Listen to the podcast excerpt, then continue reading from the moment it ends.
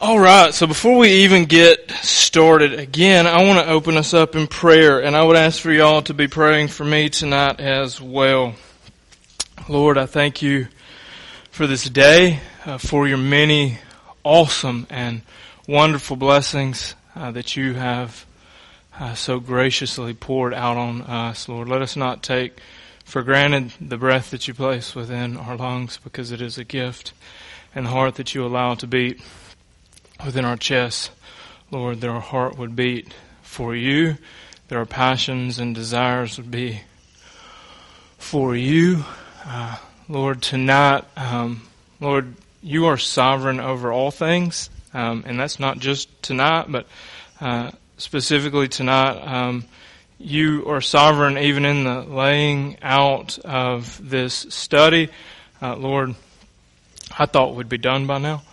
Um, and yet here we are um, in the middle of chapter 8, and uh, I, I just find myself just wanting to kind of sit and rest. Here, there's so much hope in this chapter, um, as I hope has been made clear uh, throughout the study of this book.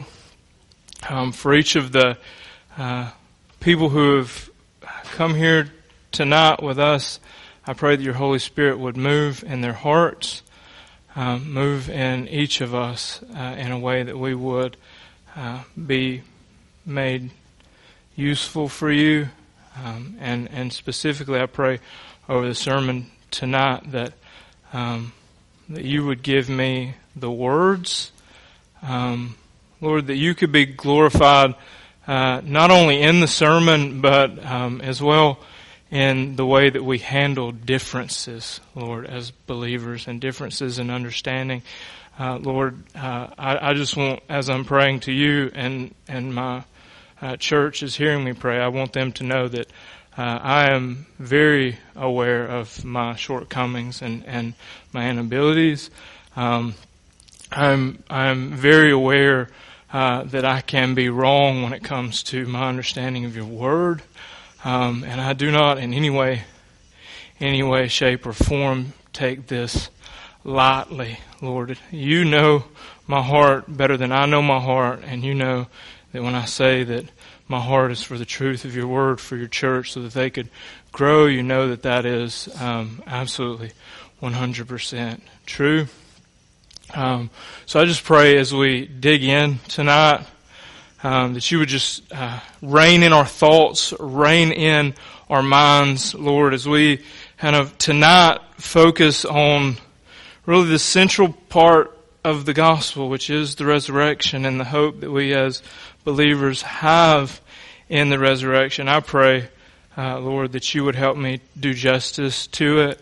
Uh, Lord, and, and whatever differences that we may have among us when it comes to different interpretations or understandings of your word, Lord, I wholeheartedly believe that all of us have a central hope fixed in Christ and Christ alone, Lord, and that we know truly that He has been raised from the dead, never to die again, and that in the end, no matter how the end may come to us, Lord, that we rest in you. And I pray as we wrestle with differences, Lord, I pray that I would never uh, be a, a, preacher who would cower back from his understanding, Lord, um, of the Scripture. And I pray that we would always, as a church, be not open to lies, but open to shaping and molding. And I pray that you never let lies come forth from my mouth. I would prefer to die here than to speak a lie knowingly against you, Lord. So I pray that you would help me tonight as I pour out my heart and my understanding of your word in this particular in this particular passage or passages that we're going to cover. And I pray that it would have um, that it would have the impact that from Romans chapter 1 verse 1 pushing forward to this point. Now 28 or so sermons in Lord you saw this day coming and you saw all the things that would uh, surround this day coming. And I want to rest in that. I just ask that you would help me do that. I ask that you would calm any nerves. Um, Lord, speak through me um, and let us as a church, uh, your church, let us be um, shaped and formed by the truth and a passion ultimately for you and knowing you and knowing you through the word that you have given us by which to know you. Lord, let us cherish you and let us cherish the truth that you have given to us in your words. In Christ's name, for his glory. Amen. All right, so that um, may have been sufficient to build up in the prayer alone to warrant me asking you to pray for me. I may move to this side. We seem to be over here this afternoon. So I would ask all of you to be praying for me as I preach this sermon tonight. Um, there are going to be differences of opinion, um, and I would. This this is this is uh, one of those one of those sermons that I would venture to guess that a large majority of you, at least up to the point that we walked into the service tonight, probably hold a particular view of what is known in Christian theology as eschatology, um, also known as end times theology, like the, the way that we see the end happening and occurring and the playing out of that throughout history, right? And, and I would, I would venture to guess, and, and I say this, and I'm gonna go ahead and put this out there knowing that it's quite possible, it is absolutely quite possible that some of you, after I say this, if you know what I mean, may just turn it off, okay? So, um, here's what I, here's what I want to tell you, and this is the the reason I the reason that I tell you this, and the reason I put this out there is I'm not trying to hide anything from you, and I'm not trying to slip anything past you. Um, and I believe wholeheartedly that this is not a particular place in Scripture in which we make it a hill to die on, but I, I, I feel like I need to address it because in the way that I'm going to interpret a couple of passages of text tonight, um, you'll you'll see you'll see why I, I up front have to say that probably for a large majority of you we're going to differ on opinion, on opinion, at least walking into the church tonight. So, everybody listening, everybody awake. Is Landon gonna become a heretic tonight, right? Like, is this what, is this what's going down? Like, so y'all are listening. this is one thing. Like, as I stand up here nervous, this is one thing that I know, is that there ain't nobody, maybe I'm wrong. Like, is any, somebody's got narcolepsy, like fell asleep? No. Everybody's awake tonight because you're like, oh snap, is Kip gonna get up, punch Landon in the face for being a heretic? Is there gonna be some scrapping? Like we love that kind of thing. Don't lie. You know you do. Alright, so here's what I want to say, and this is why I, I, I want to be lighthearted in it. God's truth is, is, is we're gonna all get to the end, and we all believe, uh, that ultimately we spend eternity with Christ. But I would venture to say, that if not all of you, and well, I say not all of you because I know some of your opinions on this because we've had conversations. So, um, but I would probably venture to say the large majority of you, when you when you think of how the end draws near, it fits in a particular camp that is premillennial, right, and also pre-tribulation rapture, right? Do y'all? Does everybody know what I mean when I talk about pre-tribulation rapture? This is that when the end comes, the church is removed prior to it. Okay? So the first thing that I want to tell you is, and if you've been here for any length of time, you know that I will be the first, at least since I've been here, that will say that I don't hold to an understanding of the text that is according to a pre-tribulation rapture. Right? And I, I don't for multiple reasons, which I could if we were to sit down and discuss one on one, and that would be one of the settings that I would want anyone that we were to have these kind of differences, that'd be one that we were to sit down and discuss because these things are, uh, nuanced, right? Like we hold to particular views and we've gotten to particular views leading down certain paths. And the reason I say that probably the large majority of you, if not every single one of you, is that you've never been preached a sermon here that I have heard that has been anything when it's dealing with the end times that has not been pre-tribulation rapture. So for many of you, you probably don't even know that there are people who hold to a view other than pre-tribulation rapture, who see like the left behind movie and think, I don't buy it based on my understanding of scripture. Like most of us probably look at the left behind and that would probably fit in. Can we be honest? Can I see what I'm up against tonight?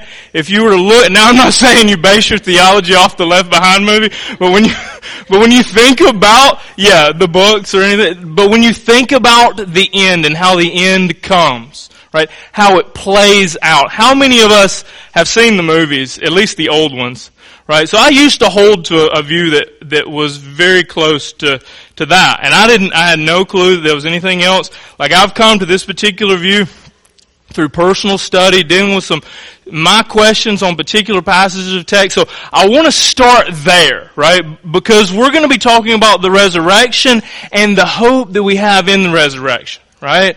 So, Kip, I want to address you first because I know the, the sermon that came this morning, this, and this is why I say, Lord, help even in the way that we address differences. Like, I, I want, like, here's what I want to, here's what, what I want to say, Kip, is that if there is any moment, any moment tonight in which you feel that I have strayed, and you say, Landon, sit on down. I will not say a word right? Not say a word, right? I believe that God's placed you here, right? I believe that He's placed all of us here and that we're all working, right? So the one thing that I want to, that I want to say, cause there's gonna, and the reason I say this, there's a particular passage of text that we're gonna kind of end with before we get into Romans tonight, um, in, uh, First Thessalonians, um, that is going to, uh, be from, there's going to be we're going to look at it differently than what we looked at it this morning. This is one that we covered if you were here this morning. So this is why I want to, I want to bring it up and make mention of it so that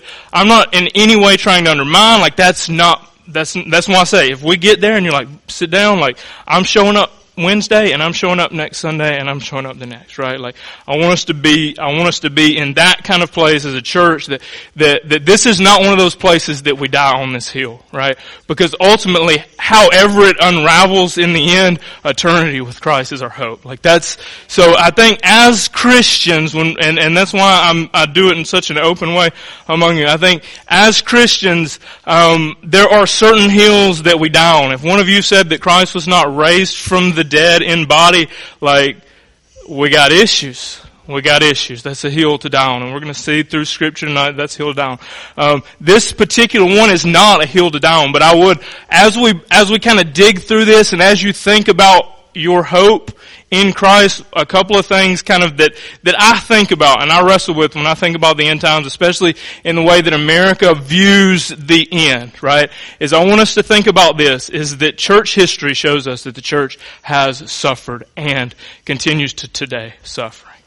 Right? The church outside of America is persecuted in ways that we as Americans cannot fathom until it bursts forward on our Facebook feed and we see men having their heads separated from their bodies and then for a moment we realize that it's not rosy everywhere else. And what I want us to get is that history of the church is that truth and not, and not that God will remove all of you from suffering. And, and, and as I look through church history, and I'm kind of leading up in this as, as to how some of the things that have led me into questioning these things, right? To questioning these understandings and to coming to a particular, a different kind of understanding on this. And, and here's the thing.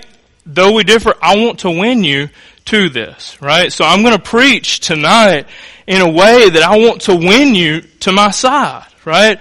But we're not at war in this, right? Like I want, like at the end of the day, I want to convince Brother Kip. Like I, that's, that's, as we preach, we preach because we want hearts to change, right? So our hearts is ultimately, Kip and I's both, is for the end, you to be standing with Christ in glory. Like that's, that's it. So, and so as we do this, Kip preaches, how many of you have never been changed in your view? Because if Kip preaches and your view have never changed, then either one, you knew everything, or two. Like, so we should be molding in our understanding towards truth, ultimately towards truth, right? So tonight, this is, this is a particular area and I just wanted to put it out there before we get into the text at all. One, because wow, y'all are going to be listening intently. Um, two, if anyone is ever going to be scrutinous over my use of the text, right? You will be tonight. Um, and ultimately, at the end, like I want to know the truth about God, not my understanding of the truth about God, right? So ultimately, I, I pray that we all kind of push forward into that tonight. Y'all ready? Are y'all ready? Amen. Buckle up. I was kidding about the punch me in the face. Please don't punch me in the face. Please, right? Turn the other cheek, man. I will. I'll do my best. Cause otherwise, it's gonna be on YouTube for real. so we won't go there because we all love Jesus, right? Alright, so we're going to be looking at the resurrection and the hope that we as believers have in the resurrection. And here's what I want to tell you, is that there's likely only one place, had I not mentioned that I don't hold to a pre-tribulation view of rapture, that you would have, probably many of you would have, right? You would have just missed it altogether because it would have been the end of like a two hour sermon. Right, I think I'm getting out. so you would have probably, you probably would have missed it. So I want to point it out so that you can be thinking and looking for it as we get there. So we're going to cover a good deal of scripture before we step into Romans. And I want us, cause here's, here's the thing. I've got my notebook up here.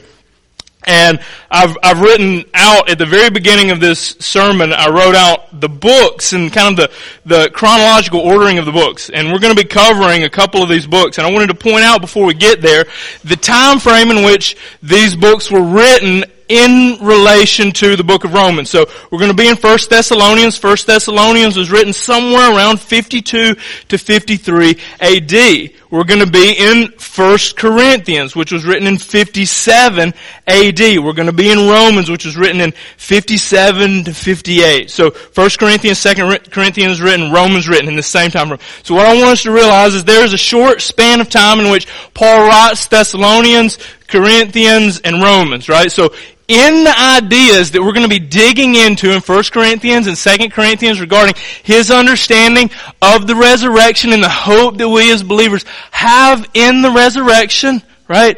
When we come into Romans chapter 8 and we look at, so we've been dealing last week, if you weren't here, with trials and tribulations and Paul making this bold statement that the hope that we have is so surpassing that when we step foot into glory, that the hope that we have will make us look at all the trials that we have faced and say it's not worth comparing to this, right?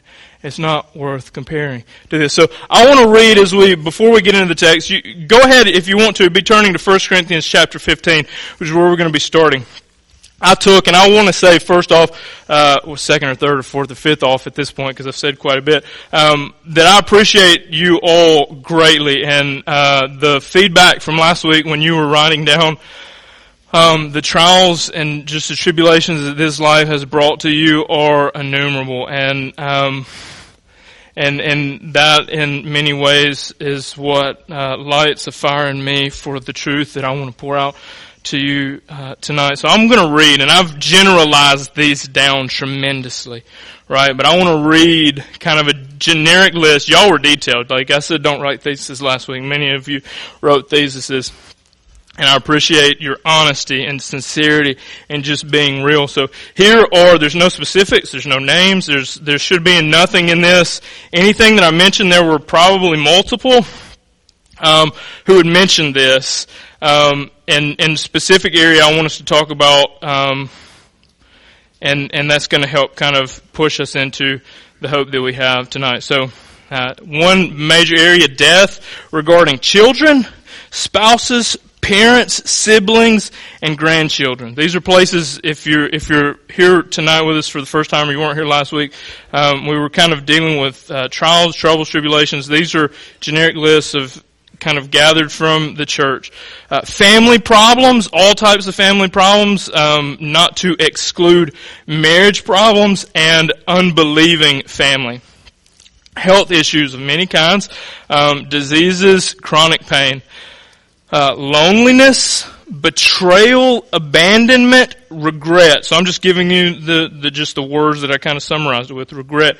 Past sin, unfulfilled dreams, financial problems, financial loss, gambling, self-esteem, self-image, depression, abuse, molestation, rape, bullying, drug abuse. Right? So these are things, these are areas that we as a church are dealing with. And I'm going to read a couple of these out specifically because here's what I want, the, the hope that I want you to get that you're looking forward to is a hope that so great that when you step forward there, there every, there's, I exclude nothing on this list right? I exclude nothing on this list that when you step forward into glory and God shows you the, the, the, beautiful work that He has been doing and how your life and every up and down plays into it, there is no doubt in my mind that there will be one believer there that says this was not what I signed up for, right? This end is not worth all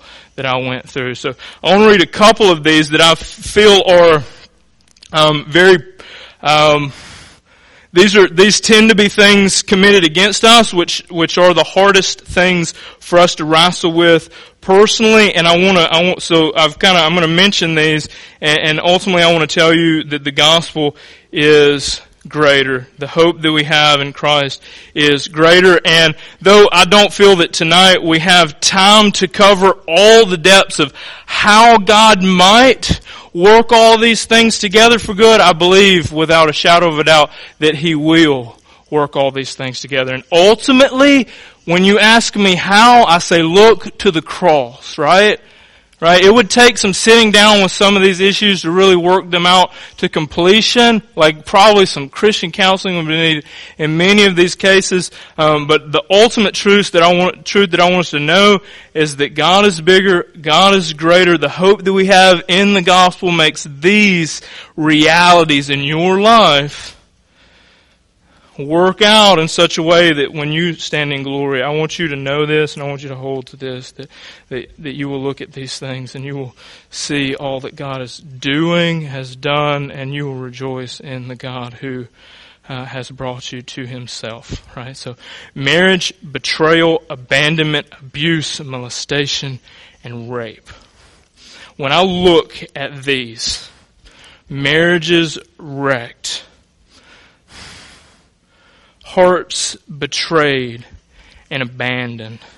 Physical abuse, verbal and emotional abuse, molestation as children, rape, and bullying. I want to say to you who have experienced these things that God did not simply ignore the sin committed against you. Do you, do you understand that? Do you understand that? That in the gospel, we see that God is very serious with sin. Sin does not get passed over. It gets dealt with. So for all of us, for all of us who have been hurt by others in these ways. What I want to tell you is that God sees. Right? God sees and He does not forget. Second to that, and this, in many ways, I believe, supersedes. This is why we spent a couple of times, and you heard me as we were going through the justification part of the text, talking about God being both the just and the justifier right? He is both. He does not let sin go unpunished. This is why the cross must happen for any of us to step forward into glory. The cross must occur, right? Must occur. Because God is just. Nothing goes unpunished. It is either punished eternally on the perpetrator in hell who continues in hell to sin and hate God. Or it is punished on Christ and the cross completely finished in what he does. And here's what I want to, here's what I want to tell you. And when we think about these things, and these are personal, very personal and very deep, and I want, I don't want to be one that's like, oh, I saw those hard ones, and I'm just going to avoid those because those look like places we don't want to deal with. Here's, here's what I want to tell you, and specifically to those who've been molested, raped, and abused physically and emotionally. I want you, and it may take your lifetime for this to work out. You may not see the end of this until you step forward into eternity. And that's why the hope that you have is so great. Right? But I want you to look at Christ on the cross. And this is why when I talk about the cross, I'm not talking about a Jesus strung up with the loincloth. I'm talking about a Jesus stripped, naked, nailed to a cross in shame for you and he looks down from the cross at the perpetrators and says, Father, forgive them, for they know not what they do. And I want to ask you if you have been affected in this way in your life that you strive for that. And I want to be real that the flesh is real. And these problems are hard within us. And it may be difficult for you to let go. But here's the hope that you have. When you step forward in glory, you will have a heart like the heart of Christ. And Christ's heart looked down from the cross and said, forgive them. And you will rejoice because the heart that you have now the only way that it ever could is if the Holy Spirit works it out in you. In that, you will rejoice that He takes out from us a heart of stone and places in us a heart of flesh. He gives us the heart of His Son for others, even those who would commit the most heinous of sins against us. Right? So I want you, and, and like I say, this is not magic pill, just think that truth and it's done. Wrestle with that, work in that, because when you step forward in glory and you see the Savior that said it without question for you on the cross, you will give glory to Him because He is something other than what we could ever be. Right? So that's kind of dealing with some of the things that we touched on last week. Let's press forward in the text today. All right, so we're going to be we're going to be fast in the scriptures tonight. So I want y'all to be with me. I gave it to Dennis so that Dennis could be ready to go. All right, so we're dealing with the resurrection. We're dealing with Paul in 1 Corinthians chapter 15, dealing with the resurrection and how it's intricate, tied into the hope that we have as believers. Right? And we've got a couple of places, so I want y'all to follow with me. Do your best to follow with me tonight. We're going to land in Romans and read it with the understanding that we get as we move there, right? So, 1 Corinthians chapter 15, just going to start in verse 1. Now I remind you, brothers, of the gospel I preached to you, which you received, in which you stand, and by which you are being saved, if you hold fast to the word I preached to you, unless you believed in vain. For I delivered to you, as of first importance what I also received, that Christ died for our sins in accordance with the scripture, that he was buried, that he was raised the third day according in accordance with the scriptures, and that he appeared to Cephas, that's Peter, then to the twelve. Then he appeared to more than 500 brothers at one time, most of whom are still alive, though some have fallen asleep. Then he appeared to James, then to the apostles. Last of all, as to one who is untimely born, he appeared also to me. So what I want us to get, this is 1 Corinthians. When did I say that this was written? Around 57 AD. The truth that Paul is preaching, the truth that Paul has always preached, is a bodily, resurrected Savior. Right? All of this, again, keep in your mind, I want you to be thinking, how are we tying this into the hope that we have? Because that's where we're pushing to in Romans. How does a bodily resurrected Savior point us to the hope that we have? Right?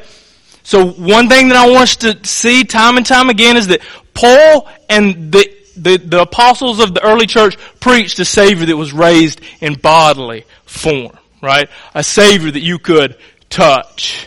Right? Not a vision, not a spirit, right? A body that you could see came up from the grave. Somehow similar somehow miraculously different. Perishable to imperishable. But we're going to see some things about the hope that we have in Christ. Because when we think about the hope that we have, we need to let that hope be fixed and centered in Christ. Right?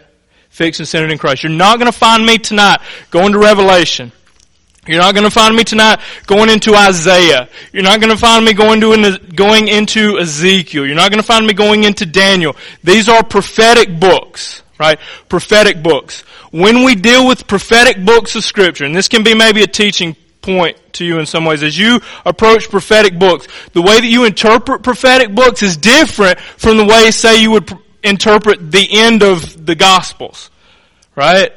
So like when you see like Daniel dreaming dreams or when you see like John being called up to a mountain and seeing Jerusalem coming down, like you see these vivid visions of the future. Here's what I want us to understand is that the very men who knew the book the best missed Christ on the cross. Right? So here's what I want us to take away from that is many of those books are very, very, very difficult for us to contend with. So the approach that we should take, the approach in you and your personal study that you should take, and it's the approach that we're going to kind of be taking tonight, is that we interpret the more difficult passages by what's clear in the easier passages. Right? And here's what I want to tell you. The Gospels and the early writings of Paul there's some difficult to contend with things, but as far as the, the way in which you interpret them or way in you, which, the context in which you determine what did Paul mean is a historical context, right? He's not making up things. He's not saying I saw these strange things, right? When he makes mention of even seeing those things, he's like, guys, I'm, I'm, I'm tempted just to not even, right? Like we see some places where he's like, I know a guy that was called up into the third heaven, right? Like, who was the guy? It was him. It was him, but he's uh, like, cause he, cause the way that he's writing, the people that he's writing to, he's writing in a specific way. So the text that we're going to be looking at tonight all you would interpret the text in the same way. So the patterns that we start in one book will follow through with the other. If I were to jump to Isaiah, say Isaiah chapter uh, Isaiah chapter 65, where we see a picture of new heavens or new earth, or say I were to jump into Revelation, the end of Revelation, where we see a picture of new heavens and new earth, we are not going to interpret those texts in the same way that we would interpret the end of the Gospels. That's what I want us to get to. So what I want us to see is as we branch, and I don't, that doesn't mean don't study those, right? I'm in no way telling you do study those. But get that those things are difficult. And they missed the Savior when the Savior was prophesied in those very books. So when you're reading Revelation, tell me that ain't a difficult book. Tell me that if I could pick for you the top five guys that I would look to and say, there's some wisdom in each of those guys and their teaching. And they've written books. They likely vary in very different ways when it comes to the interpretation of Revelation, right? So me, in my understanding, what I want to base my understanding on of the end and how it's going to come is first and foremost what we see in the real life history of our Savior who really was bodily raised from the dead. Do y'all see where I'm going with this? Do y'all see how I'm kind of trying to fit together my understanding of how all of this is going to play out? It is fixed firmly in what I can see in Christ, right? And Paul here saying he's preaching the gospel, he's preaching of the resurrection, and he's saying, look, go ask these people. Right? This is something people could touch. Right? So this is a very historical kind of approach that he's taking here. Very evidential, right? Like, he's like, you could go ask these people. He's giving you names of people that are still alive at the writing of this book. Like, go ask them, right? Go ask them. So keep that in mind as we kind of press on. Verse 12. Now, if Christ is proclaimed as raised from the dead, how can some of you say that there is no resurrection from the dead? But if there is no resurrection of the dead, then not even Christ has been raised. And if Christ has not been raised, then our preaching is in vain, and you, and your faith is in vain. So here's what I want us to get as we push through this, is that the bodily resurrection of Christ is central to all that we believe as Christians. Right? The resurrection of the dead is the hill to die on. Right? If Christ be not raised, then my preaching to you is in vain, is what Paul is saying in this text. Verse 15.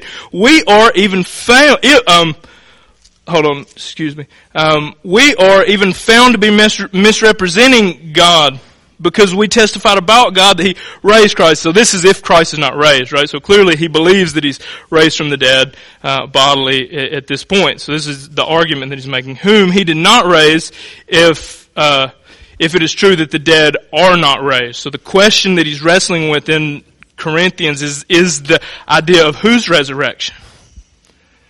He's bringing up Christ to make sense of our resurrection, right?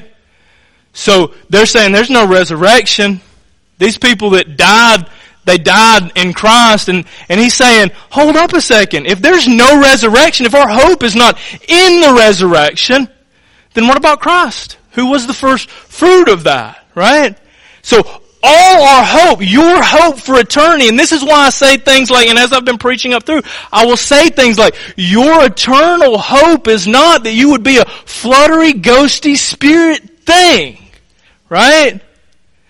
Because in many ways, when you think about that kind of eternity, it bores most of you to death. You don't want to be some Casper looking joker around a throne, right? Like that, it's like, it seems in some ways less than. When if we were to go back and we were to look in Genesis, the opening of Genesis, all that God does in creation, what does He say about it? Every single thing, the close of each day, it's good, it's good, it's good, it's good. What did God create? It was a good thing. And somehow, in many of our understandings of the end, we cast that off, thinking that it is going to be some over spiritualized thing. And, and what Paul's getting across here, trying to get, get across to us in this, is that your hope is not in that intermediate step, right?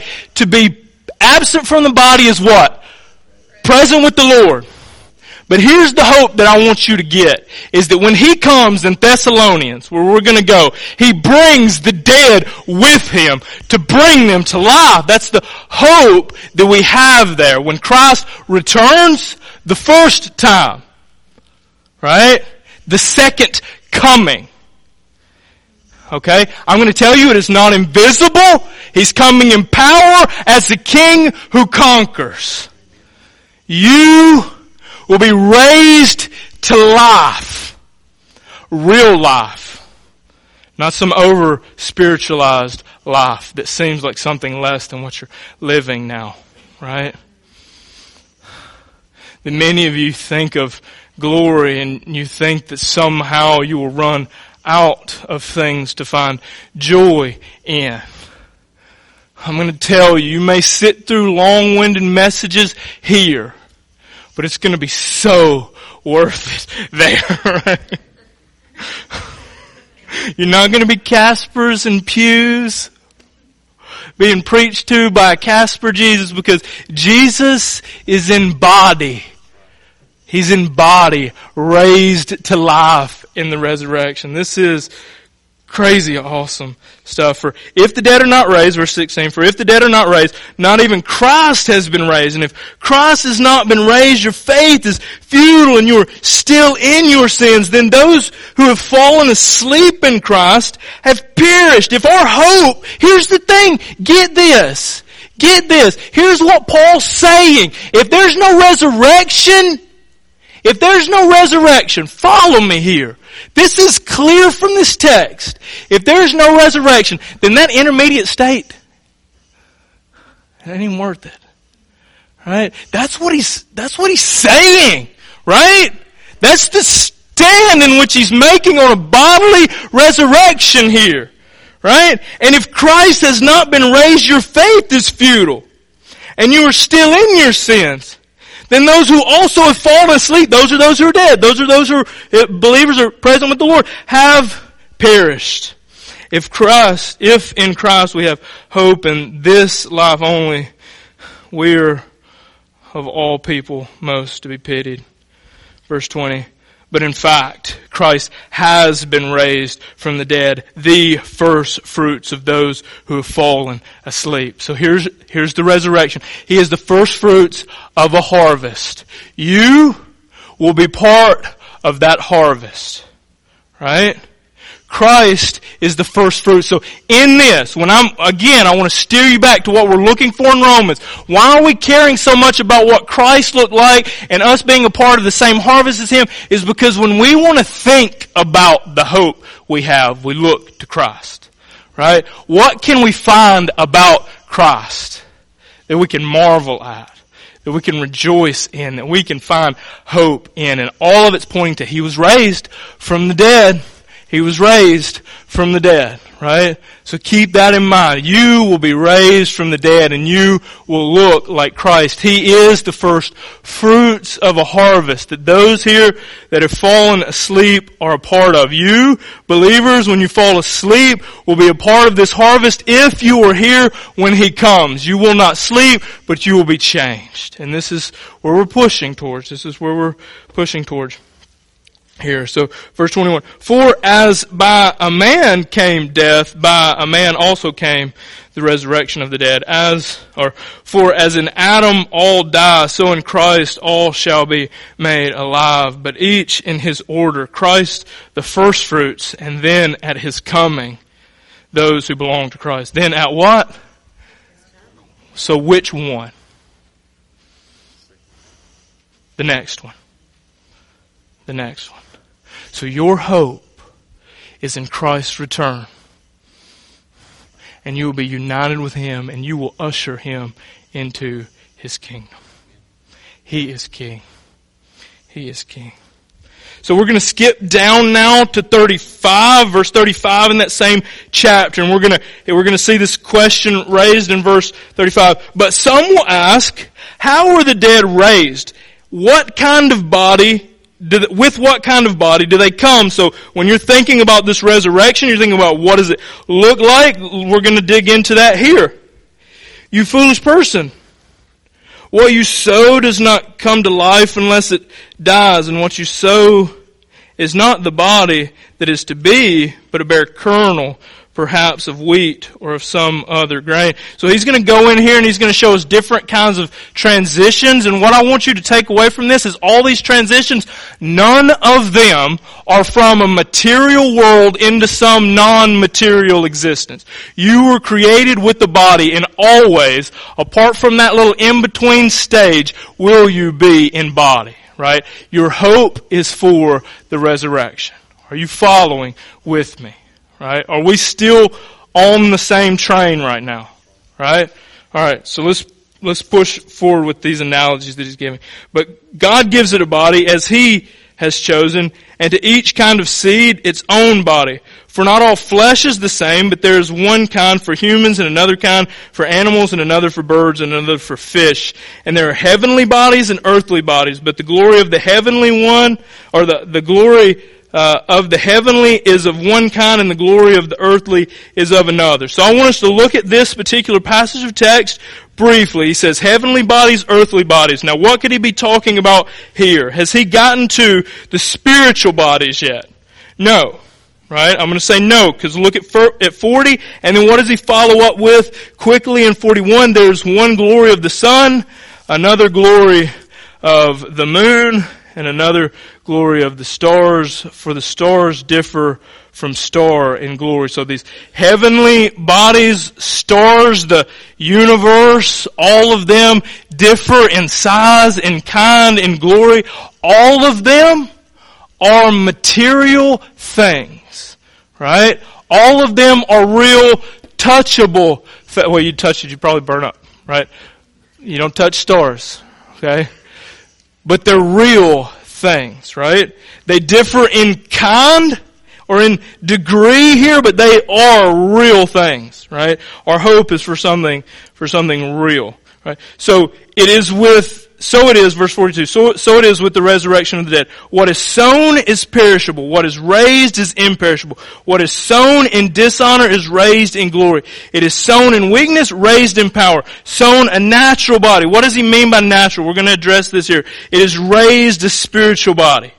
So I want us to continue through. We're going to come back and look at natural body, spiritual body. Because some of you, when you see, when you see and hear spiritual, what do you think? You think Casper. Be real. How many of you, when you think spiritual, do you think Casper? Legitimately. You read the text and you say, that looks like ghostly kind of deal to me. Gotcha there, London! You just pointed out. No. No. You live in what now? Romans chapter 8. The Spirit and not in the flesh. So here's what I want to tell you that the contrast between natural and spirit is not of the nature of the kind of thing, whether natural and you can touch it and spiritual and it's ghostly, right? But of the state by which it exists. It exists spiritually empowered and unhindered, right? And this is why we bring in Adam into the equation here, right? So, so follow me on. Verse 45. Thus it is written, the first man Adam became a living being and the last Adam became a living spirit. He became a living spirit. Is this a true statement about Jesus? So what does Jesus say, I wonder, about himself after he's raised from the dead? We're gonna see. Right? So I want you to keep in mind that Jesus we see what the scripture says about him, right? So follow through, right? Life giving spirit. But it is not the spiritual that's first, but the natural and then the spiritual. The first man was from the earth, the man of dust. The second man is from heaven. So is this saying that Jesus does not have a body? Is this saying that he was not born of a virgin? What is it pointing out? It's an existence of the nature of Him, right? The nature of Him. And this is the contrast that Paul is making between the way that Adam lives and all those who come from Adam live and the way that Christ live and all those that are in Christ will live. And you now are pushing forward to that hope, right? This is what we've already been covering in Romans. You are pushing forward to that hope. One day, raised in the resurrection, real physical bodies, you will be released from the sin that still holds tightly to you. Never to look back again. Right? This is the hope that we have in the resurrection. And as the man of dust, so also are those who are of the dust. As is with the man of heaven, so also are those who are of heaven. Just as we have been, just as we have been born in the image of the man of dust, we shall also bear the image of the man of heaven. Right? So the hope that you have, and this is, again, I'm, I want to push your mind towards where we're going to land in Romans. What are you going to look like? What is your hope? It looks like Christ. I want you to get this. If you start phasing out from here to the end, I want you to get to your hope looks like Christ. It doesn't look like dreams or visions that you can't make sense of here. It looks like Christ who he said, touch and feel me.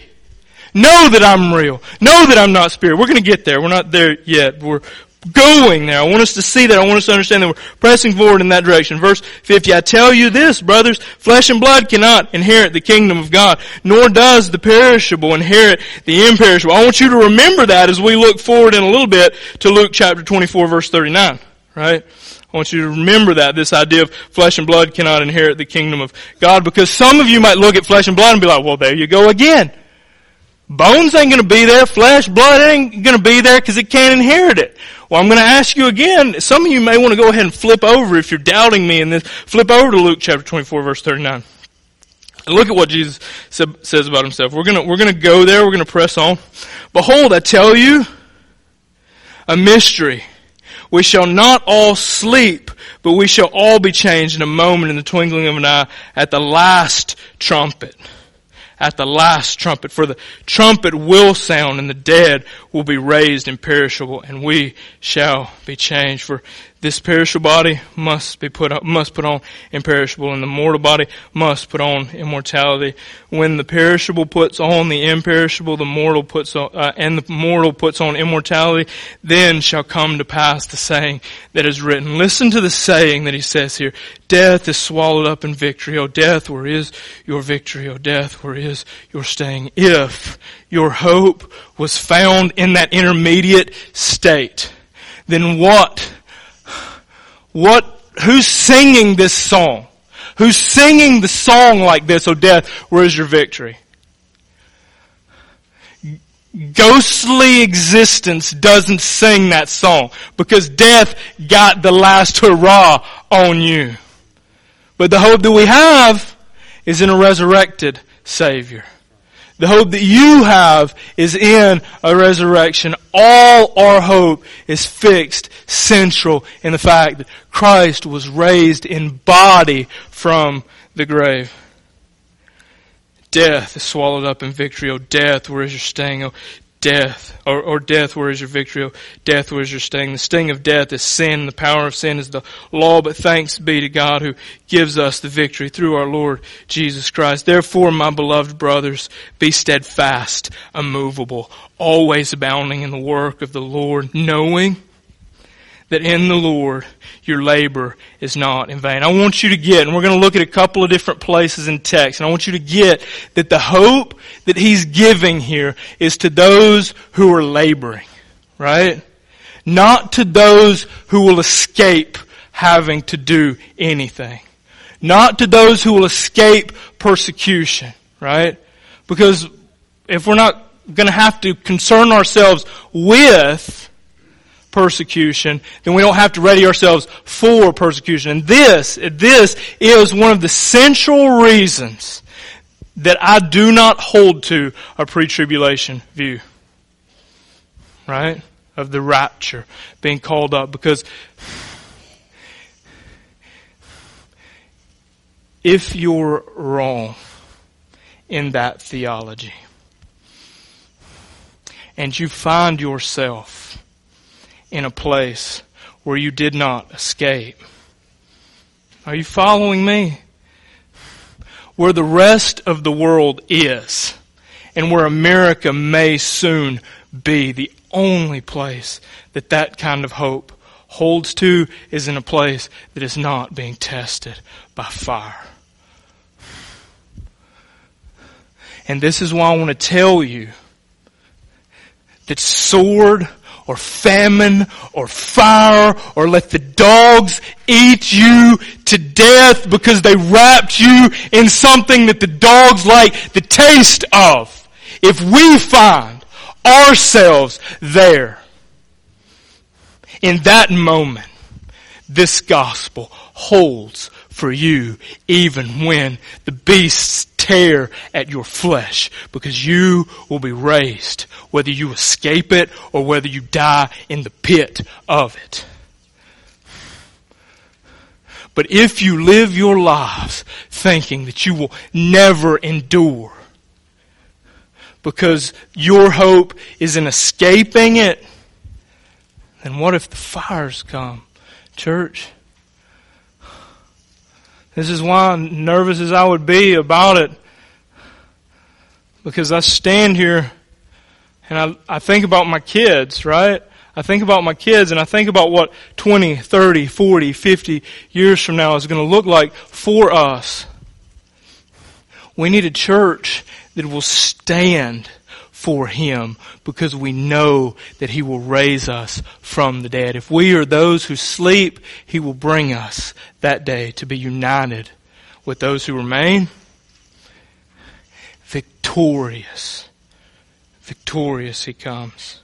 So always we find the gospel being given to people and then telling them because of the gospel, therefore, my beloved brothers, be steadfast, immovable, always abounding in the work of the Lord, knowing that the that in the Lord your labor is not in vain. And there's a beautiful thing that I want us to see in the truth here. I want you to go back before, it, this is for personal study, go back before the fall. And I want you to see a very interesting truth that some of you may not be aware of. But work itself was not the result of the fall.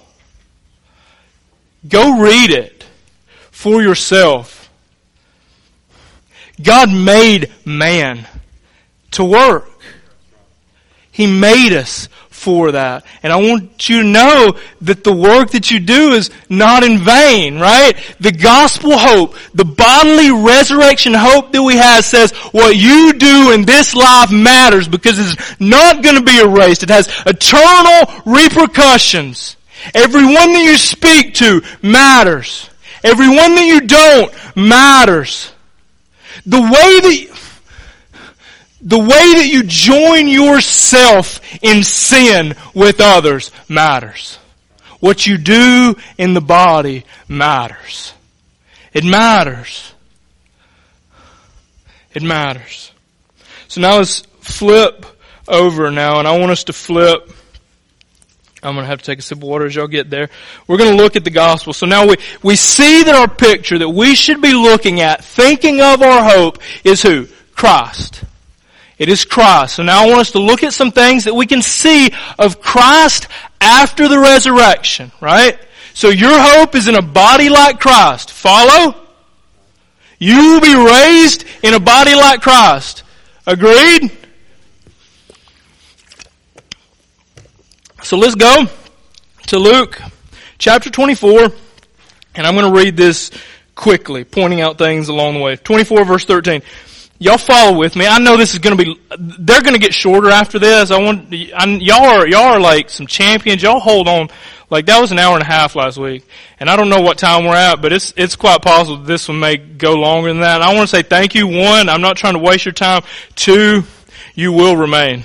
Three, God will sanctify. Four, right? This is worth it. What we're doing is worth every bit of the effort that goes into it. So I want to say, I want to say thank you as a church just for that as we go there, right? So chapter 24 of Luke verse 13. This is Christ after the resurrection, so I want us to look and examine what we can see about Christ after the resurrection. That very day, Two of them were going to a village named Emmaus, about seven miles from Jerusalem, and they were talking with each other about all these things that had happened. While they were walking and discussing together, Jesus himself drew near to them, but their eyes were kept from recognizing him. So I want to point out two things here. Jesus is walking.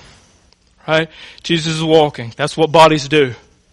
Right? So I want us, I want us to point out, I want us to see that some of the things that we may consider mundane, we will do. Because there's some that don't walk.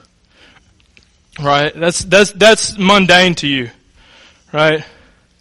But like I say, find the lame and the cripple. Right? What was the lesson on this morning? Right? The lame and the cripple come in. Jesus is walking in his new body. There will be those who don't walk who walk. Right? Truth truth because you will have a body. You missed out on nothing here. There, uh, is there, there, is there anyone who literally can't walk? You miss out on nothing because for eternity you will walk with Christ. These are things, and this is going to be how kind of the pattern that we look at as we dig through this. Look at the little things and the hope that we find in these little things, right? Their eyes were kept from recognizing Him. So number one, he was recognizable. Right? Another thing to draw from this text, their eyes had to be kept from recognizing him, which means he was recognizable. The people who knew Jesus, if they saw Jesus, would be like, that's Jesus right there. What does that tell us about the bodies that we will have? You're gonna look, you're, you're gonna look and you're gonna be like, you know, that looks like Landon. Right? I'm gonna see my wife there I'm gonna be like, Beautiful. Right? Like you're going to see me. Marius. I didn't know I was going to be here. You will see your son and you will recognize him. The hope that you have, the hope that you have is that all I will see my daughter and I will know her. Who's lost? I know that many of you, you will see them. You have hope. You will know who they were. You will know them. This is the hope that we have. This is the clear hope that we have just by looking at the little things in scripture. And he said to them, So he, he spoke. These are little things, I know. These are little things, I know, but we're going to speak with one another. We're going to have conversations with one another. So let's follow on. And he said to them, What is the conversation that you're holding with each other as you walk? And they stood still, looking sad, and one of them, named Cleopas, uh, answered him, Are you the only visitor to Jerusalem who doesn't know the things that have happened there in these days? And he said to them, What, what things? Now, Jesus playing games, man. now this just came to me, okay? We may play games in glory. We may have a good time there. Right? That's a small little thing there, man, but there's a, there's some hope. Jesus is like, what? Right, follow it. What things? And they said to him concerning Jesus of Nazareth, a man who was a prophet, mighty indeed, and word before God and all the people, and how our chief priests and rulers delivered him up to be condemned to death and crucified him. But we had hoped that he was the one to redeem Israel. So where was their hope? Where was their hope? Their hope was in something real. Do y'all follow me? And we're going to see this again later. When Jesus is ascending, the last thing that his people say to him is, is now the time for your kingdom to come. They had not given up hope on that. Do you follow? Do you follow? That the resurrection had happened. They not given up hope. Here's the thing. Jesus doesn't shut them down. Do you, we're going to see that. We're going there. And I want y'all to follow with me as we, as we dig into this. I want you to see that Jesus doesn't shut down that hope. Because the kingdom's coming. The kingdom's coming. The king is coming.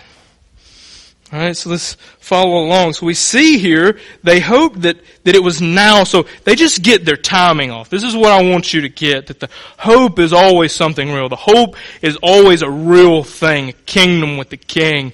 That is the hope, and that's just that they got it a little ahead of themselves, right? This is what I want us to see. Yes, and besides all this, it is now the third day since these things happened. Moreover, some of the women of our company amazed us. They were at the tomb early in the morning and they did not find his body and they came back saying they had even seen a vision of angels. So a small thing that I want to point out here is that these people can distinguish the difference between visions and something real. Like they're not looking at Jesus being like, oh snap, do you see the glowy glow? Right? Do you see like the whole like halo thing that he's got going? Right? They know the difference. They know the difference. They did not see a vision. What happened at the res- in the resurrection was not a group hallucination, right? It was real. It was something real and it was something that brought so much hope to them. This is the crazy thing about the resurrection. It's central to the fact that they believed that He came back from the dead, that they changed the way that they acted in the world, right? Like, what you got when you can't kill me? Oh, death, when we can say that, death, where's your victory, death? Where's your staying? Like when they understood that their hope was in Christ and is in a resurrection, this life was just pushing forward to there. This life was just pushing forward to there. So, verse 24. Some of us who were, uh, some of those who were with us went to the tomb and found it was just as the women said, but him they did not see. And he said to them, O foolish ones, slow of heart to believe all that the prophets have spoken. What is not, was it not necessary that Christ should suffer these things and enter his glory? And beginning with Moses and the prophets, he interpreted to them all the scriptures and the things concerning himself. So I want to stop here and I want to see that Jesus is teaching about what took place to these people after the resurrection. I want you to think of Christ pouring out the truth to his people in eternity of who he is. Right? And I want you to get this. I want you to get this because there's, tell me this. Is scripture going to disappear when we get to heaven? Like is God's word going to fail to be his word? Right? So are you telling me, and this is why I want to get, like I want to wreck the way that you, the way that you wrestle with things in this world, the way that you think about eternity and the way that it's going to be, because many of you think that you're going to forget about everything and then you would sit there and tell me that the scripture's going to be there. That we're going to know God's Word in heaven. So everybody's going to forget about all the bad stuff that went down except for David because check it. It's in there. Right? Right? I mean, follow with me. Uh, am I thinking out of whack here? Is God's Word going to be God's Word in glory? Is He going to explain to us all that has gone down here there? And how is He going to do it? What does the Scripture say that He did for them? And beginning with Moses and all the prophets, He interpreted to them in all the Scriptures the things concerning Himself. So I think it would be safe to say that there he will do the same for us. And what that, con- what conclusion I come to from that. And y'all tell me if this is off base. The conclusion I come to is that the hope that we have is not contingent upon us forgetting the bad. Are y'all, are y'all tracking with me here?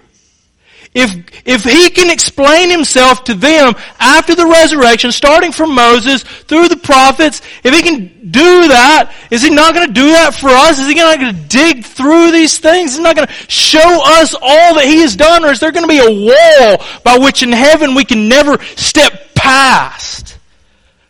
Right? Many of us, when we think about it, we think that way. And here's the, here's the hope. I can't tell you exactly what it is going to look like. Man, I wish I could. But what I want to do is I want to remove for you barriers that hinder your dreams of what eternity will look like. I don't want to place in front of you barriers that need not be there. I want to tell you that God is greater. The gospel is bigger. Your hope exceeds your wildest expectations. And it is in this hope that you will live for Him and not for self. Right? It is in that hope and that hope alone. So I want us, as we dig through these things, just to think about it. And I pray that in this, you, you would start thinking and digging into scripture, maybe in, in, in new ways for you, wrestling with things that you've not wrestled with in the past. And, and, and I hope for some of you, open you up to the, just the glorious wonder of what God's Word is. And if we pay attention to even the smallest and most minute of details, how much we can draw for it. So they drew near to the village to which they were going and he acted as if he were going farther. There he goes again right? With his games, Jesus and his trying to fool people. So, but they urged him strongly saying, stay with us, for it is towards evening and the day is now far spent. So he went to stay with them. When he was at the table with them, he took the bread and blessed it and broke it and gave it to them. So I want, I want you to get a picture of this. So look at the Gospels, right? And look at the picture post-resurrection. And here's something that I want you to look for. Right? As you're looking at this, look at how much regular, seemingly mundane, and ordinary things take place. And here's what I want, here's what I want to get at. They could have told us a lot of things post-resurrection, right?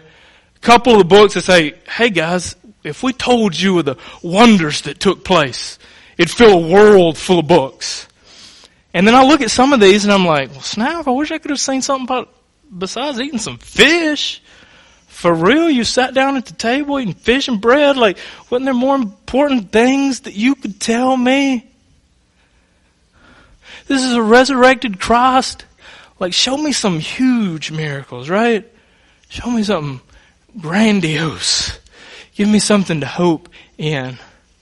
It's the little things, right? Here's, man, God created, and all that He created, He said it was good. And then we think He's gonna just do away with that, and whatever comes next is gonna resemble it in no way.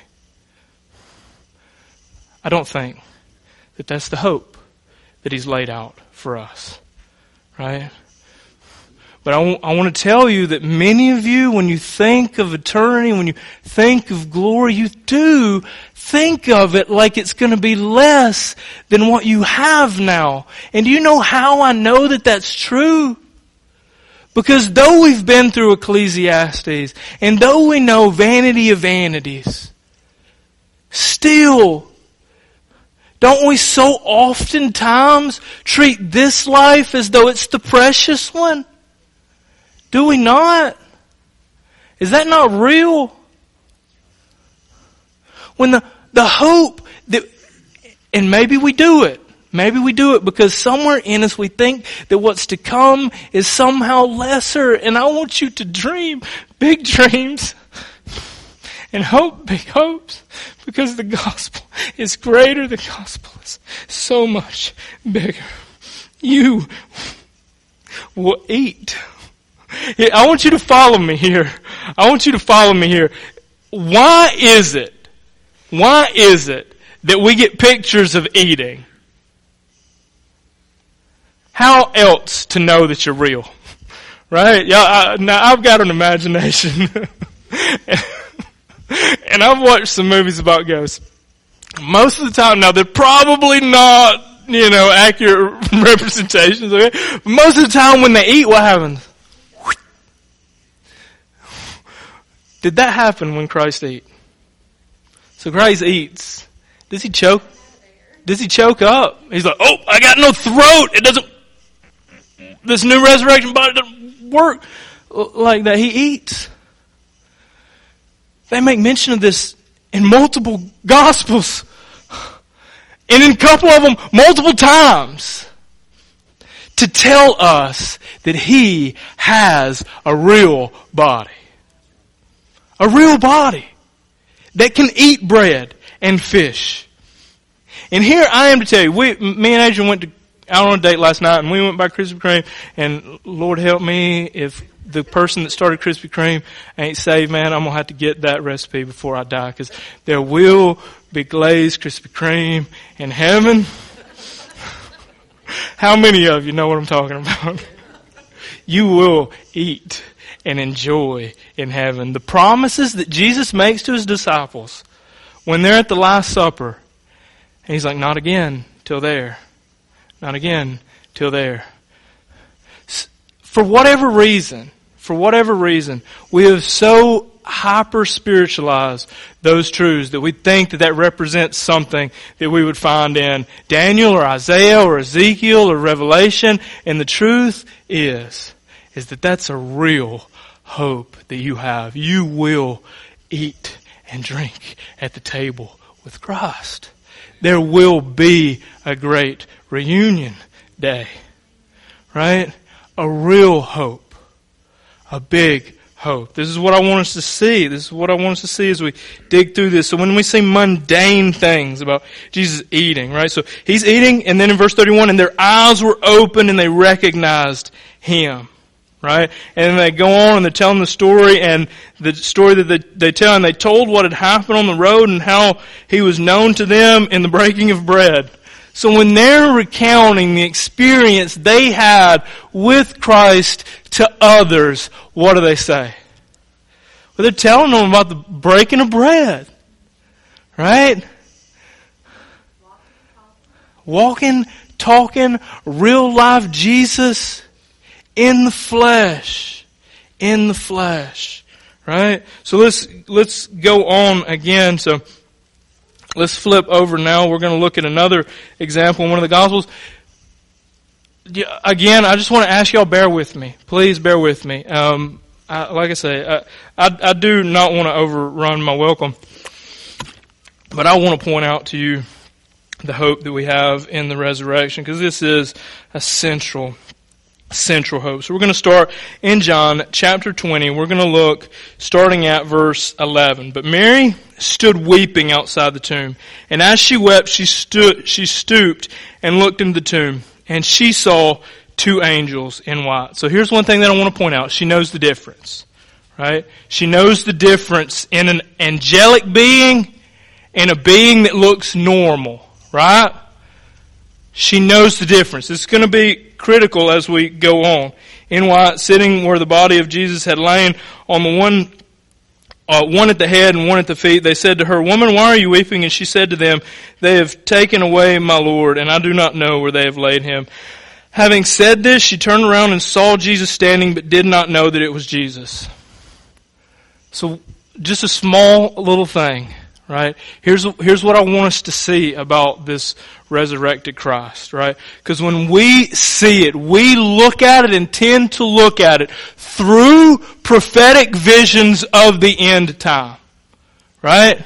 And here's what I want to tell you that we can see clearly historically is that she didn't even recognize who he was. You know why? She was not looking for him. Right? She was not looking for him. So he could be mistaken. Like he's not like floating around, fluttering. Like I'm thinking if she turns and she sees this glowing angelic being, she'd know the difference. But she looks and she thinks he's a gardener. What does that tell us? That he has a real body. Right? I can tell the difference between an angel and I know they don't look like gardeners. Right? I know they don't get mistaken for gardeners. So let's continue on and see what takes place. So she didn't know that it was Jesus. Verse 15, Jesus said to her, Woman, why are you weeping? Whom are you seeking? And then again, like she, he's talking to her, supposing him to be a gardener, she said to him, Sir, if you had carried him, if you've carried him away, tell me where you've laid him, and I will take him away. Jesus said to her, Mary. And she turned so she was apparently like, she sees this guy over the corner and, and she's like, you know, I, I, see him, he doesn't look angelic, so I'm not frightened by the appearance of him. And she's like, and she's distressed and he's like, Mary! Mary! Like, look over here. See what's taking place. And she looks, and who does she see? She sees Jesus. And what does she, she knows him. Again, little things. He is knowable. He's in a body that is a real body that could be easily mistaken for a gardener. This is true historic fact. It happened. This is what we know about him. And she said to him, Sir, if you've carried him away, tell me where you've laid him and I will take him away. Jesus said to her, Mary.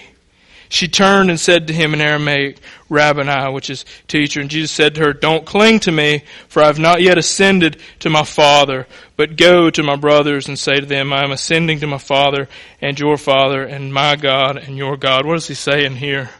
What is all of the hope that we find for every single person that was a follower of Christ in the New Testament? Why was the cross such a crushing thing for them?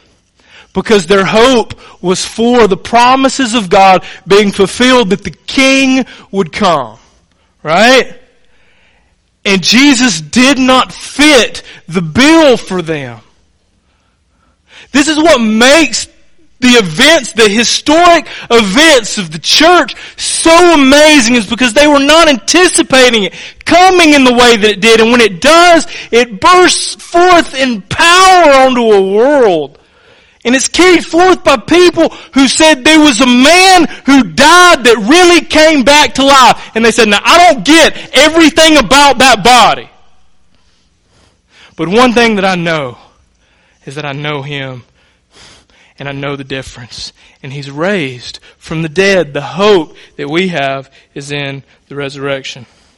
So don't cling to me. Why is, why is he saying don't cling to me? Is this because he's got something like, I don't want you to get the magic fairy dust, right? Like you may get this and just be like fluttering around, like don't touch me yet, I gotta go there. He, he's telling them the same thing that he's telling everybody that's like, oh man, watch out. Here we come, Rome. Here we come. We're about to do this thing right now. You can't kill him. Y'all see, you cannot kill this man. You can't kill him. It's time. It's time. And what is he, what is he doing? He's like, look, don't, don't cling. Don't cling because I've not gone yet. I'm going and I'm coming back. Don't cling, right? Don't cling. This is the kind of picture that I want us to see going on here. Mary Magdalene went and announced the disciples, I've seen the Lord, and he said these things to her. On the evening of the day uh, that uh, verse 19. On the evening of that day, the first day of the week, the doors being locked where the disciples were for fear of the Jews, Jesus came and stood uh, and said to them, "Peace be with you." So one thing that I want to say here, just quickly, because you're like, "Oh snap!" Every single one of you just thought Jesus passing through doors and stuff like that. Like this is not saying that the doors are locked and there was no way to get in, and this is not saying like that he's passing through walls, so the body that he has is not here passing through anything. That's not what's in the text. It is oftentimes what we will read out of the text, but that is not directly what is said in the text. What is said in the text is that the doors were locked, Jesus came in. Right? Or the, the doors were locked and Jesus was among them. There is multiple ways that are, that are non over spiritualized that this uh, could take place, right? So then the disciples, uh, and he and he said this to them. He showed them, uh, and when he said this, he showed them his hands and his side. So I want us to see in verse twenty that when Jesus comes on to the scene uh, and he sees them, what does he do? He shows them his hands. In eternity, what do you think they call them? Like when now I don't want to go over into Revelations but I think you know the lamb that was slain. Right? The lamb that was slain. And again, I want you to see a gospel that is bigger than a gospel that you have to forget what he did. Right? Know that. Know that to be true. Know that to be true. And Jesus said again to them, verse 21, Peace be with you. As the Father has sent me, even so I am sending you. So the reason that he's going is because there's work that is to be done here. Now, verse 24, we're going to skip on down.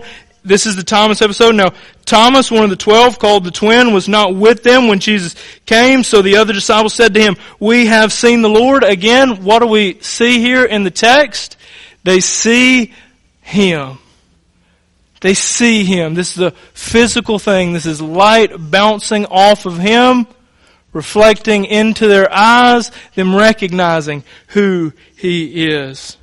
And He said to them, but He said to them, unless I see His hands, the mark of the nails, place my finger in the mark of the nails, the places, and, and place my hand into His side, I will never believe. Eight days later, the disciples were inside again, and Thomas was with them. Although the doors were locked, Jesus came and stood among them and said, "Peace be with you." And when he said, uh, and when and then said to Thomas, "Put your finger here and see my hands, and put out your hand and place it in my side.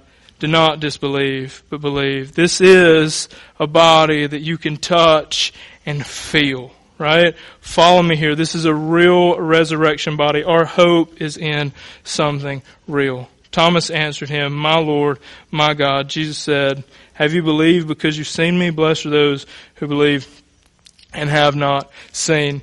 Uh, for brevity, let's jump down again, verse verse 1 of chapter 21. After Jesus revealed himself again to the disciples by the Sea of Tiberias, and the disciple, uh, he revealed himself in this way. Simon Peter, Thomas called the twin, Nathan of Cana in Galilee, the sons of Zebedee, and the two others of his disciples were together. Simon Peter said to them, I am going fishing. And he said to him, we will go with you. And they went out and got into a boat, but that night they caught, they caught nothing. Just as day was breaking, Jesus stood on the shore and the disciples did not know that it was Jesus. Again, we see one of these cases where you look out and they see, and it's not this angelic being, right? It's a real guy. It's the guy that they knew. It's the guy that was put on the cross, laid in the grave, came back to life. It's Jesus, right? It is Jesus that they see. Yet the disciples did not know what, that it was Jesus. Jesus said to them, children, do you not, do you have any fish? They answered him, No. He said to them, Cast the net on the right side of the boat, and you will find some. So they cast it, and now they were not able to haul it in because of the quantity of fish. The disciples whom Jesus loved therefore said to Peter, It is the Lord. When Simon Peter heard that it was the Lord, he put on his outer garment, for he was stripped for work, and he threw himself into the sea. And the other disciples came in the boat, dragging the net full of fish, for they were not far off from the land, but about a hundred yards off. Verse 9. When they got to the land, they saw a charcoal fire in place, with fish laid out on it, and bread. And Jesus said to him, bring some of the fish that you've caught. So what's going on here? Again, it seems very mundane. But this is a big deal. This shows us that he was real and not a hyper spiritualized existence The hope that we have is for something real. It is for something real. So Simon Peter went aboard and hauled the, and hauled the net ashore full of large fish, 153 of them. And although there were so many, the net was torn. Jesus said, come and have breakfast. Now one of the disciples, not one, now none of the disciples dared to ask him, who are you? They knew it was the Lord. Jesus came and took the bread and gave it to them and so with the fish. And they had and when they had finished breakfast, Jesus said to Simon Peter, and he goes on there, and what you see time and time again as we examine the Gospels is a body that can be touched, a body that can be seen, a body that looks much like the bodies that we have, yet imperishable, yet imperishable. Death has lost its sting, right? So now we're going to flip over to Acts, and we're on the home stretch now. Uh, so when, this is Acts chapter 1, verse 6. Acts chapter 1 verse 6. So when they had come together, they asked him, Lord, this is the ascension. This is Jesus going and then what's next, right? Jesus goes, the gospel goes out, and we're in this state, right? The gospel is going out, all of our hope in Christ returning, right? So this is, I want us to kind of paint that picture. So then, this is verse 6, chapter 1 of Acts. So then they had come together and they asked him, Lord, will, it, will you at this time restore the kingdom of Israel? And I want to tell you, and I, guys, I know, man, this has been long, and, and I apologize for being long, um, but I want us to get all of this in one view because I want you to get how solidly founded in the resurrection your hope is, right? Your hope is in that you will walk talk, live, touch, feel, experience this man who died for you and was raised again. Lord, will you at this time restore the kingdom of Israel? What were they hoping for? They were hoping for something real. They were hoping for something real, church. I think somewhere along the way, maybe we've lost our hope for that something real, and it's become something else, right? And you can say it ain't true, but if we, if we really had the hope that these guys have for the resurrection, the world would change because of us, right? This is a world changing gospel, right? Not a gospel that wants to get us out of work. Not a gospel that wants something easy. Not a gospel that wants no hard times. This is a gospel that looks those things in the face and says, do what you must.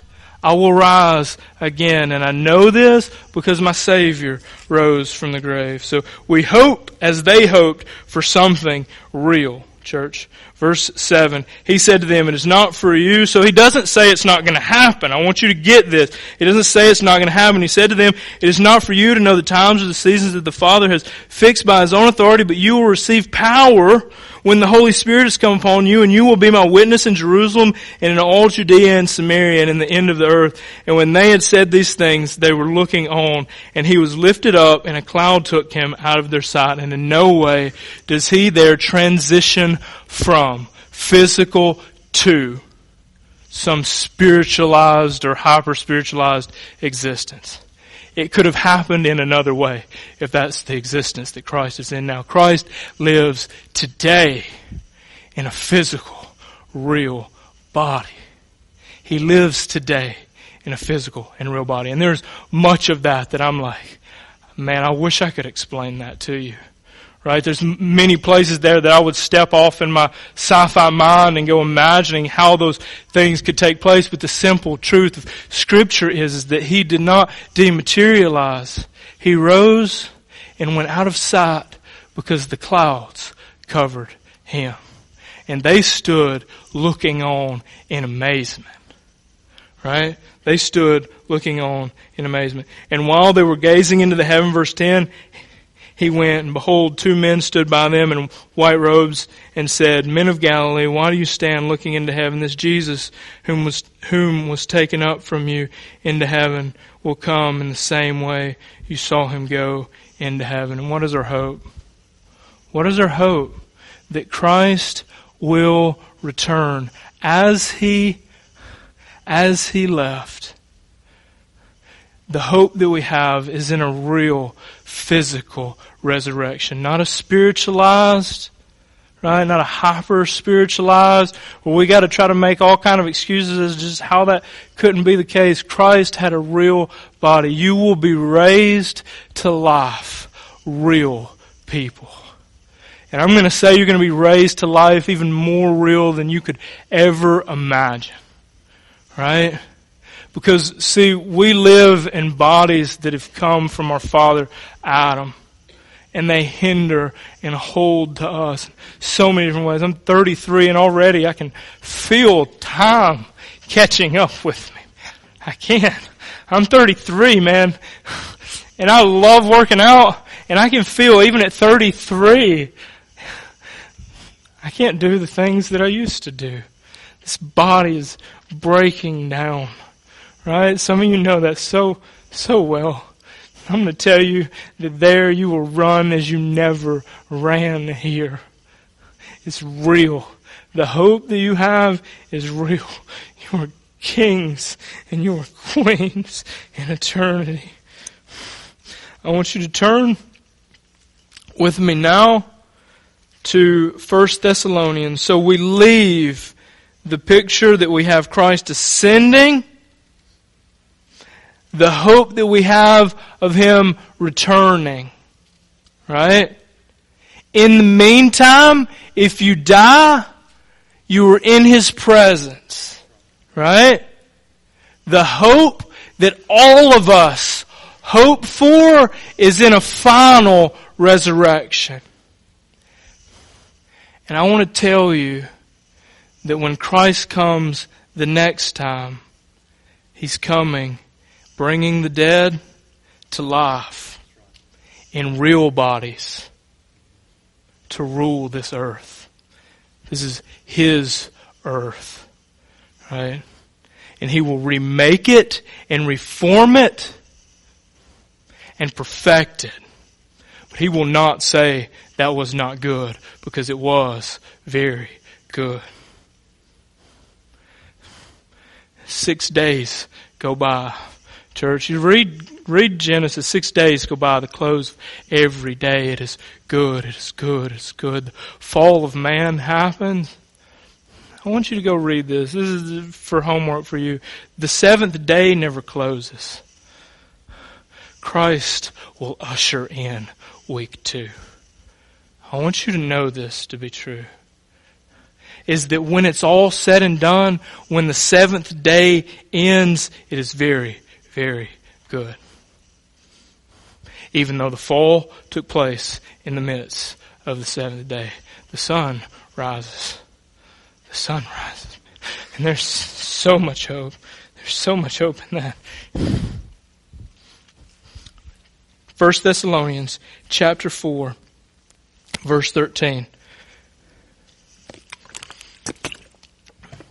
And this is where I'll say that I may differ from many of you. And I say that when I see Christ again, whether it be me being transformed or me being brought along with Him to get my body, that when we come, coming in power, the King is coming home. And when the King comes home, His people go out to meet Him. I want you to follow me. When the king comes home, his people rise to meet him, not to run away, to usher him into his kingdom. When the king returns, you will rise.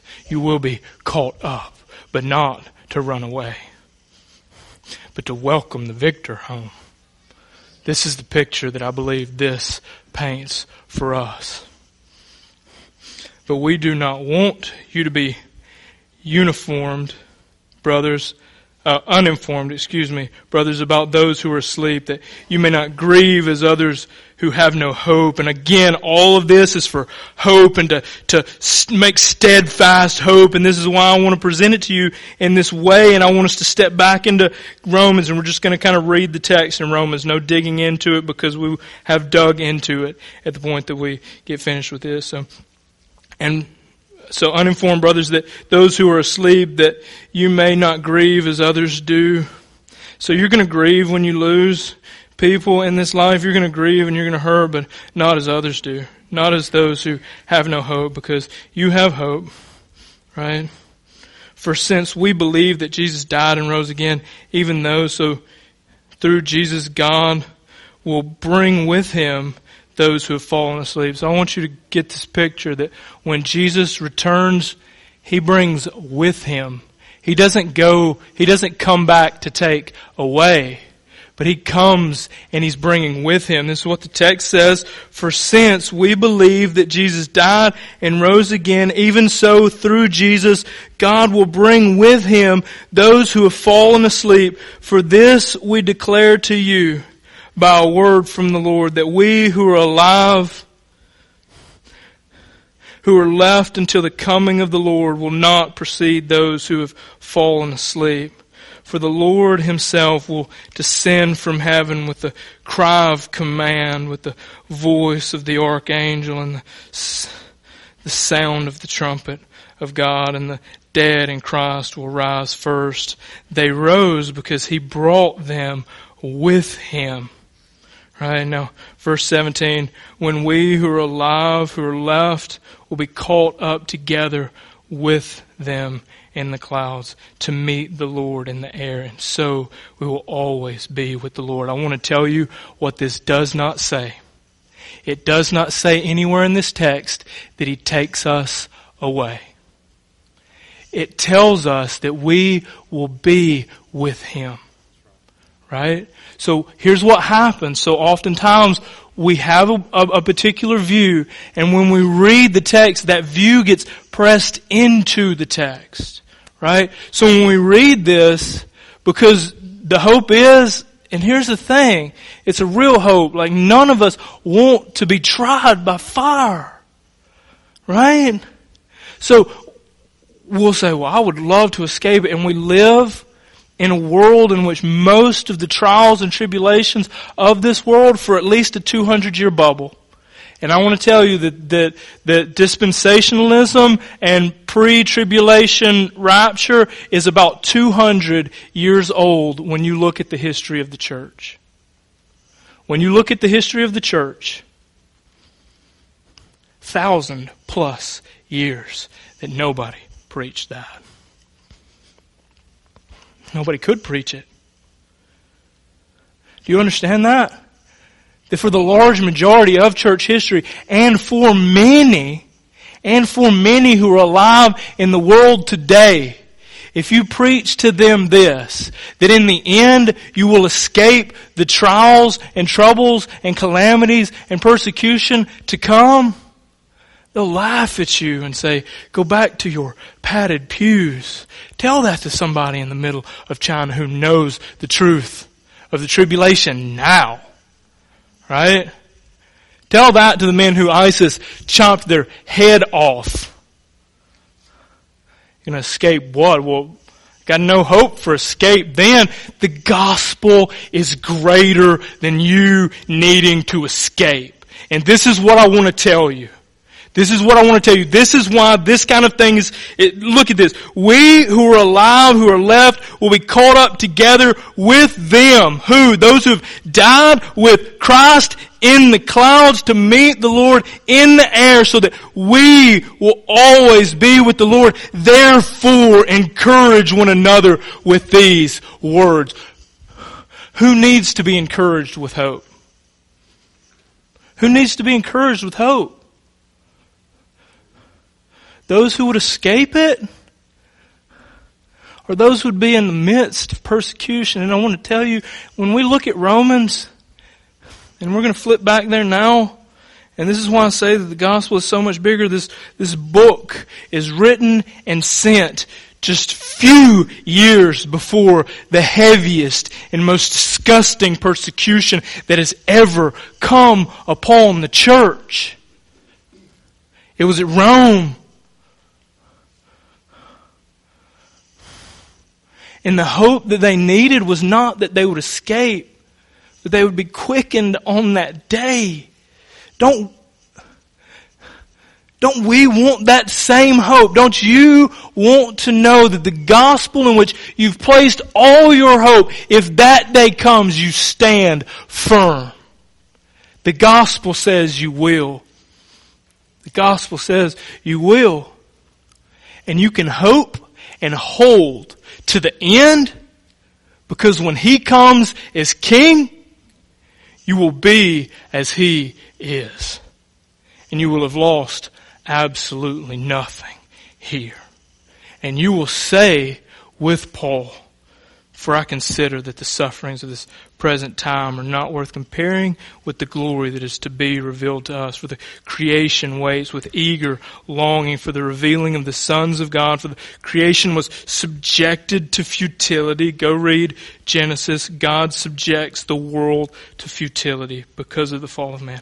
Not willingly, but because of him who subjected it. It was not man who subjected it. Man rebelled. God subjected it but he did it in hope. That's what the end of verse 20 there says. In hope. All that God is doing. I want you to see that we're pushing forward to a truth that should overwhelm us. All that God is doing is pushing us to hope that the creation itself will be set free from the bondage of corruption. So here I want you to see creation renewed, creation restored, not done away with, but set free. Right? The creation hopes for us because its hope is found in us. God made us and put us to work in the, in the early chapters of Genesis or put Adam to work, excuse me, right? Work is a part of it and is a good thing. It's a very good thing. And it will be, we will be set free from the bondage of corruption and obtain freedom of the glory of the children of God. Verse 22, for we know that the whole creation has been groaning together in the pains of childbirth until now. And not only creation, but we ourselves who have the first fruits of the Spirit groan inwardly as we await eagerly for adoption as sons, the redemption of our bodies. For in this hope we are saved. I want you to know that this is your hope, and in this you are saved. Now, hope is seen, a hope that is seen, it is not hope for who hopes for what he sees? But if we hope for what we do not see, we wait for it with patience. And I want you to know, church, and we're going to close with this, that your hope is greater than you could have ever imagined. The gospel is greater. The gospel is bigger.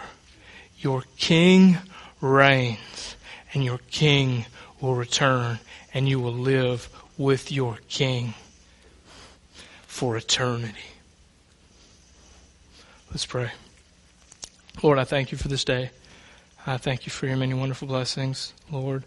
Um, I thank you for your church, and I thank you for the patience that they have for you. Lord, there are many places that I would get run off. Um, there are many places that people would not be so patient. Um, so, Lord, I just want to thank you for them. Um, I pray that they can see in me uh, a genuine desire for their spiritual growth. And I pray that in all these things they would see a hope that is so much greater, Lord. When I when I, when I read last Sunday night, after they they said, "Who who sits through an hour and a half, Lord? Who sits for for an hour and a half?" And then I get home and and I read the struggles my church faces. And I, and I think I know who, I know who sits for hours. It's people that want hope. And and, and I I pray I pray that your Holy Spirit would do a work for your people and for your for your glory. Lord, I thank you for Christ. I thank you for the hope that we have in Him. Lord, as worthy as I am, and as error prone as I am, and as arrogant as I am, I pray that your word would land heavy on our hearts and have an effect that would make us fearless for you. Thank you for Christ. Thank you that He came back, and that's real. That's real.